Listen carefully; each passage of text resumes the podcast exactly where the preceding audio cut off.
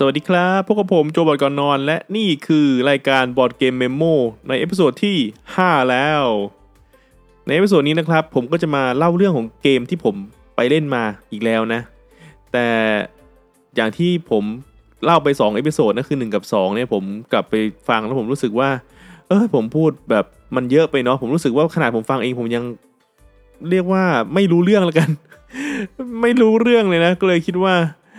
เออ เดี๋ยวผม ปรับวิธีการใหม่อีกดีกว่าเนาะปรับไปเรื่อยๆแล้วกันนะครับ เอาเป็นว่าจะพยายามปรับไปจนกว่าผมจะไม่ขัดใจตัวเองนะ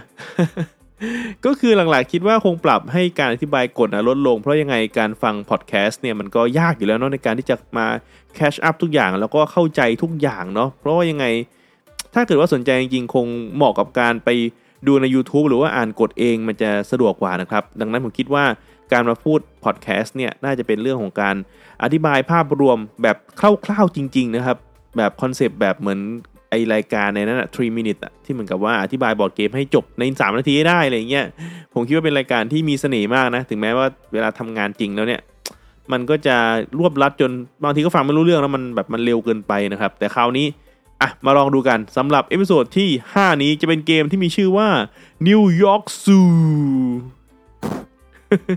ก็มันเป็นเกมที่เรียกว่ามาจากดีไซเนอร์ชื่อดังนะก็คือคุณ Uwe Rosenberg นั่นเอง เกมนี้นะครับเป็นเกมในปี 2020 ครับผม แล้วก็มี weight อยู่ที่ 1.99 ก็ถือว่าเป็นเกมที่น่าจะไม่ยากใช่ไหม อายุในการเล่นนะครับ โดยคร่าวๆก็คือ 10 บวกนะครับ แล้วก็ใช้เวลาเล่นประมาณครึ่งชั่วโมงถึง 1 ชั่วโมงครับผมเล่นได้1ถึง5คน ผมเนี่ยเพิ่งรู้ว่าตัว web hosting ที่ผมฝากตัวไฟล์เสียงไว้เนี่ยมันสามารถปรับตัวของชื่อไฟล์ชื่อนู่นชื่อนี่ได้เนาะดังนั้นผมคิดว่าผมจะปรับใหม่โดยการระบุไว้ตรงหน้าแต่ละ episode นะครับว่ามันเป็นเกมที่ผมเนี่ยไปเล่นมากับกลุ่มไหน ก็คงจะแบ่งเป็นคร่าวๆ 3 กลุ่มก็คือ1นะครับไปเล่นกับเพื่อนมา 2 ไปเล่นกับลูกมานะครับแล้วก็ 3 ก็คือ เล่นคนเดียวมาครับผม ซึ่งเกมนี้เนี่ยนิวยอร์กซูก็เป็นเกมที่ผมเนี่ยเล่นกับลูกมาครับ เพราะว่าถ้าเป็นเกมประเภทประมาณนี้นะ ผมจะเล่นกับลูกหมดเลย ซึ่งผมมีลูกคนเดียวก็คืออายุประมาณ 5 ขวบนะครับ ตอนนี้ 5 ขวบกว่าๆใครที่สนใจในเรื่องของบอร์ดเกมที่จะเอามาเล่นกับลูกนะครับ ก็คิดว่าจะได้ตามกันถูกเนาะว่าควรจะฟัง episode ไหนนะครับเกมไหนที่ผมเล่นกับลูกมาครับซึ่งไอเกม New York Zoo นี่ก็เป็นอีกหนึ่งเกมที่ผมเนี่ยเล่นกับลูกมาครับผม ตัวเกมนะครับมันเป็นธีม ของการสร้างสวนสัตว์ครับ ซึ่ง art หน้าปกอะไรเนี่ยน่ารักหมดเลยเป็นเป็นตัวตุ๊กตุนตุ๊กตาเป็นการ์ตูนครับของสัตว์ต่างๆเนาะโดยตัวเกมเนี่ยให้นึกภาพว่ามันคือ tile ครับผมมันคือการหยิบ tile มาวางต่อกันในบอร์ดของเราครับ คือตัวเกมเนี่ยมันจะมีบอร์ดของเรานะครับ เป็นบอร์ดที่มีรูปเป็นเรียกว่าเป็นตารางเป็นตารางดื้อๆเลยนะแล้วก็จะมี ส่วนของอื่นนู่นนี่นั่นนิดหน่อยแต่ว่าหลักๆนี่คือตัวตารางครับผม ซึ่งในเกมเนี่ยเราจะมีหน้าที่ในการหยิบ tile ครับผม เอามาวางแปะลงบนอีกตารางของเราเนี่ยแปะแปะแปะจนทุกอย่างเนี่ยมันโดนแปะลงครบครับผมเกมนี้เนี่ยทริกเกอร์จบเกมคือเมื่อใครคนดึงนะครับ สามารถแปะทายลงไปบนเพลย์บอร์ดของเราเนี่ยครบก็คือชนะทันทีครับ ซึ่งมันเป็นวิธีการอธิบายกฎที่ผมคิดว่าเข้าใจง่ายก็คือ ไม่ต้องมีอะไรอธิบายให้มั่ว ก็คือใครแปะครบเสร็จชนะเลยนะครับ ก็ถือว่าเป็นเกมแนวที่แข่งกันนะ มีเรื่องของความเร็วเข้ามาเป็นส่วนผสมครับผม ตัวเกมเนี่ยมาในกล่องขนาดค่อนข้าง ไม่เล็กไม่ใหญ่นะ เต็มมือพอดีคือมีกล่องที่ลักษณะเป็นรูปสี่เหลี่ยมผืนผ้านะครับ ก็คือเป็นแนวตั้งที่ยาว แล้วก็เรื่องของพื้นผิวสัมผัสนะครับ ตัวกล่องความบางความหนาของตัวกล่องนี่คือหนากำลังดีนะครับ ทุกอย่างดูดีหมดเลยดู เรียกว่าพอดีนะ แล้วก็ผมรู้สึกว่าในราคาประมาณ 1,000 ต้นๆนนะครับ ทุกอย่างเนี่ย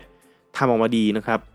ตัวของการจำหน่ายเนี่ยจะจำหน่ายโดยเคปสโตนเกมอีกแล้วนะ ก็คือถือว่าเป็นค่ายที่ผมค่อนข้างเชื่อมั่นในเรื่องของคุณภาพนะครับต่างๆเนี่ยมันค่อนข้างพอเหมาะพอเจาะเลย ตัวกล่องเนี่ยด้านในนะครับก็จะมีตัว player board นะ ซึ่ง player board เนี่ย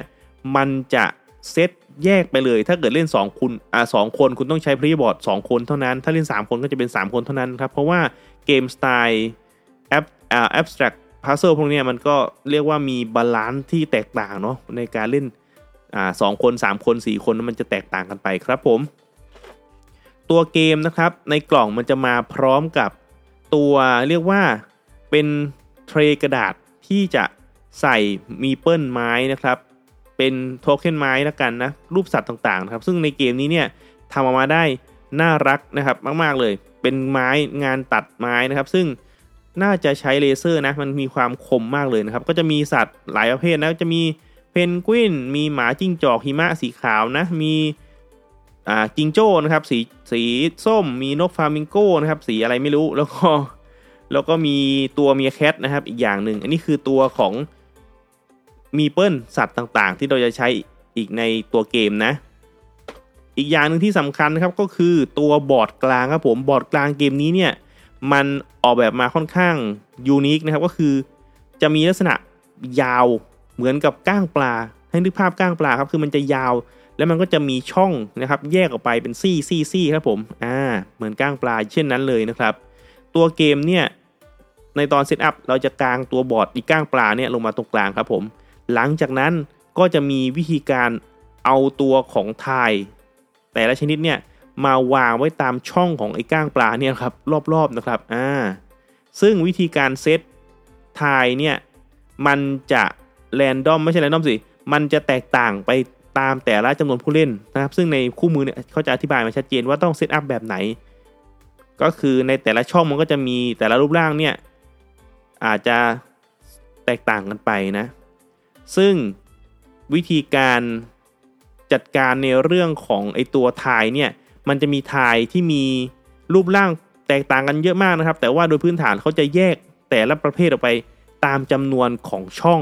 สมมุติว่าเป็นทายที่มีช่องรวมกันเนี่ยสช่องอ่าก็จะเป็นอยู่ในกลุ่ม 4 ช่องทายที่มีตัวช่องรวมกัน 5 ช่องก็เป็นอีกแบบหนึ่งนะครับ แล้วเราก็จะมีการสุ่มตรงนี้มาเรียงให้กลายเป็น กองทายที่อยู่ตามแต่ละก้างปลาของไอ้บอร์ดบอร์ดตรงกลางครับผม ในวิธีการเล่นเกมเนี่ยมันจะมีโทเค็นรูปช้างหนึ่งตัวครับ เป็นโทเค็นที่จะคอยเดินตามรอบของรอบๆก้างปลาตรงนี้ครับของบอร์ดกลางนะ ซึ่งแต่ละคนเนี่ยเวลาเล่นก็ทำการขยับช้างตัวนี้ครับแล้วก็ไปลงช่องไหน ซึ่งเราเลือกได้ว่าจะให้ไปลงช่องที่ถัดไป 1 ช่อง 2 ช่อง 3 ช่องหรือ 4 ช่องก็ได้ แต่ว่าไม่เกิน 4 ช่องนะครับ จะขยับ 1 ช่องก็ได้ แล้วก็หยิบ ของที่ได้จากช่องนั้นไปเลยนะครับ ซึ่งตัวเกมเนี่ยด้วยพื้นฐานที่เขาอะบังคับให้เราเล่นให้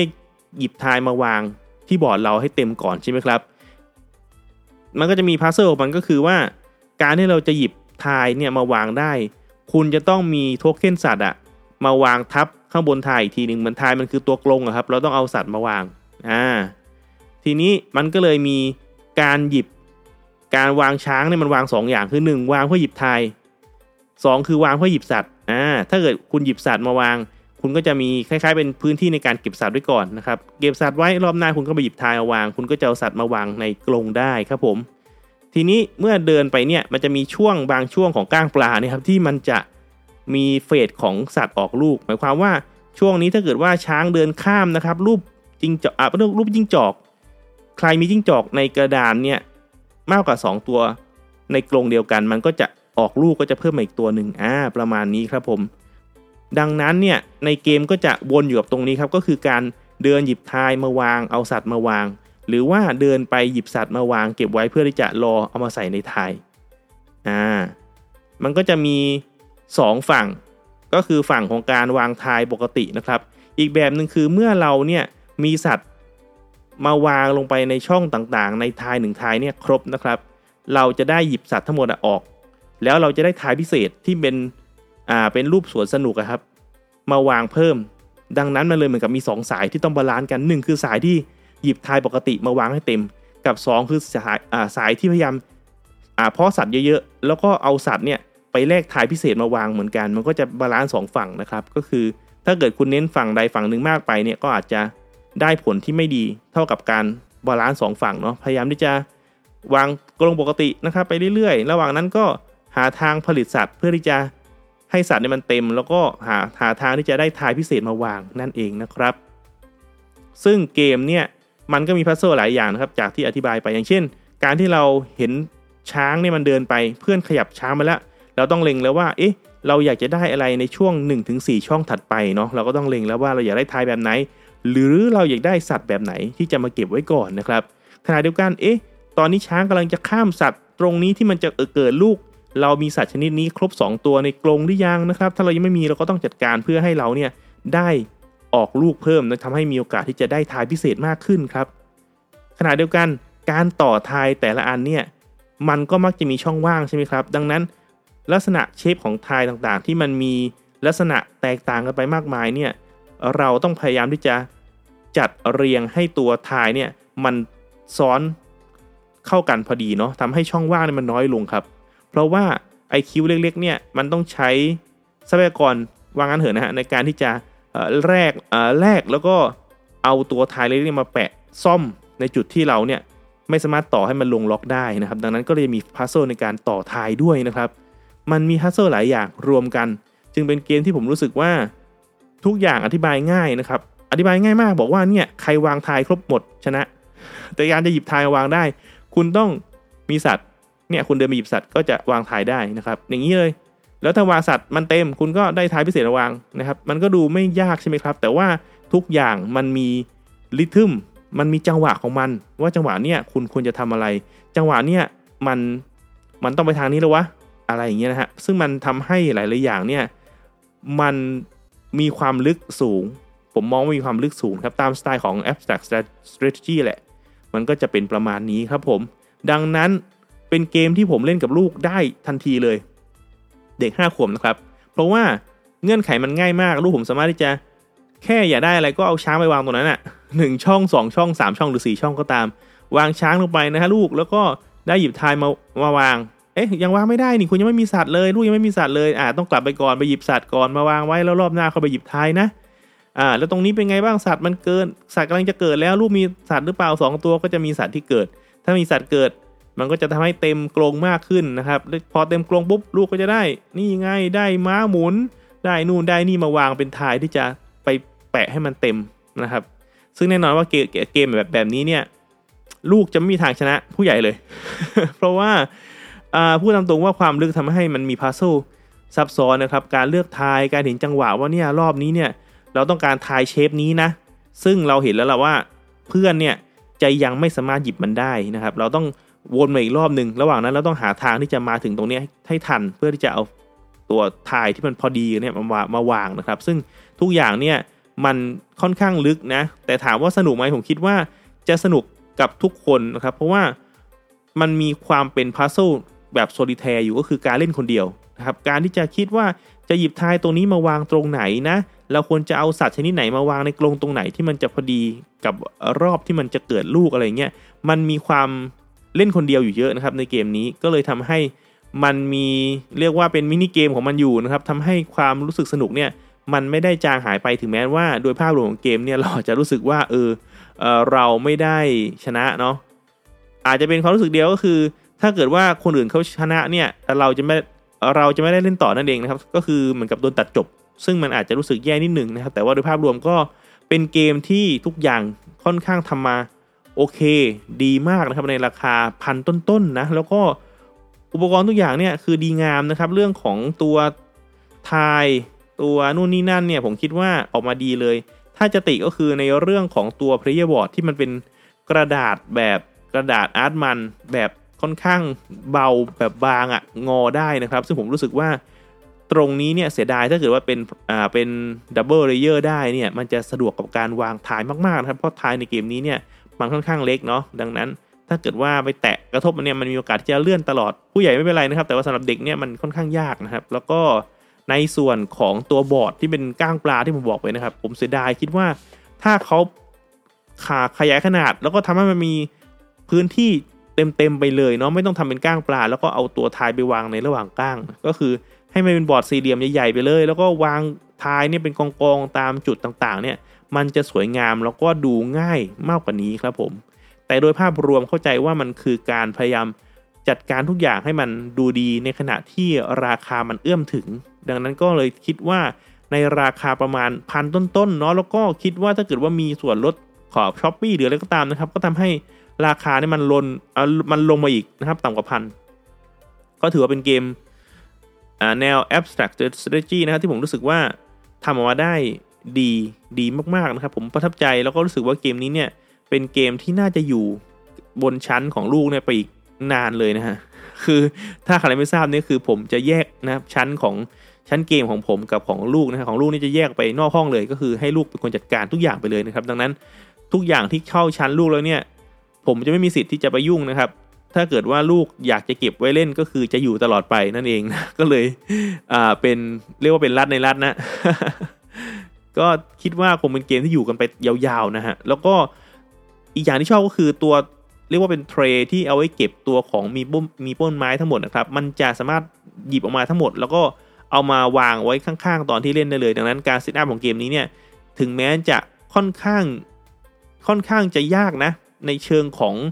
ภาพรวมนะครับ โดยพื้นฐานเพราะว่าคุณต้องหยิบ tile แต่ละอย่างเนี่ยมาแยกชนิด แล้วก็เอามา random สุ่มในการที่จะวางเรียงไปแต่ละตามก้างปลานะฮะแต่ว่าพอใช้งานจริงเนี่ยทุกอย่างมัน smooth แล้วก็ใช้เวลาน้อยมาก เพราะว่า เพราะว่าทุกอย่างมันเหมือนกับออกแบบมาให้คุณสามารถที่จะหยิบแล้วก็วางหยิบแล้วก็วางอย่างรวดเร็วครับผมมันจะมีเรียกว่าเป็นโปรโตคอลหรือว่าแพลตฟอร์มที่ที่คิดมาแล้วอะว่าทำแบบนี้เนี่ย setup ง่ายที่สุด ในความยุ่งยากตรงนี้ ดังนั้นโดยพื้นฐานผมค่อนข้างมั่นใจว่าเกมนี้จะ setup ได้เสร็จในเวลาไม่น่าจะเกิน 10 นาทีครับผมอ่าก็ประมาณนี้นะครับสำหรับเกม New York Zoo ครับผมจาก Uwe Rosenberg นะครับแนะนำเลยนะครับสำหรับการเล่นคิดว่าไม่ใช่เฉพาะเล่นเล่นกับเด็กจริงๆเกมนี้ผมคิดว่าต้องเล่นกับผู้ใหญ่ด้วยซ้ำนะ เป็นเกมแบบฟิลเลอร์ขั่นเวลานะครับ หรือว่าเล่นในกลุ่มของเพื่อน อ่าเพื่อนนักศึกษาเพื่อนนักเรียนนะครับในในวัยประมาณช่วงช่วงสิบสิบบวกนะก็ตามที่เขาบอกข้างกล่องแหละ ก็ค่อนข้างมั่นใจว่าจะเป็นเกมที่เล่นค่อนข้าง feel good แล้วก็กำลังพอดีใช้เวลาในการเล่นได้ไม่นานแน่นอน เพราะมันเกม racing นะครับก็คือมันจะแข่งกับเวลา ช้าไปก็แพ้แน่นอนนะครับ ดังนั้นก็ประมาณนี้สำหรับวันนี้นะครับ เกมนิวยอร์กซูใครสนใจก็ไปหาลองกันได้ครับผม วันนี้ก็ลากันไปก่อน ขอบคุณมากนะครับที่ติดตามรับฟังกัน สวัสดีครับ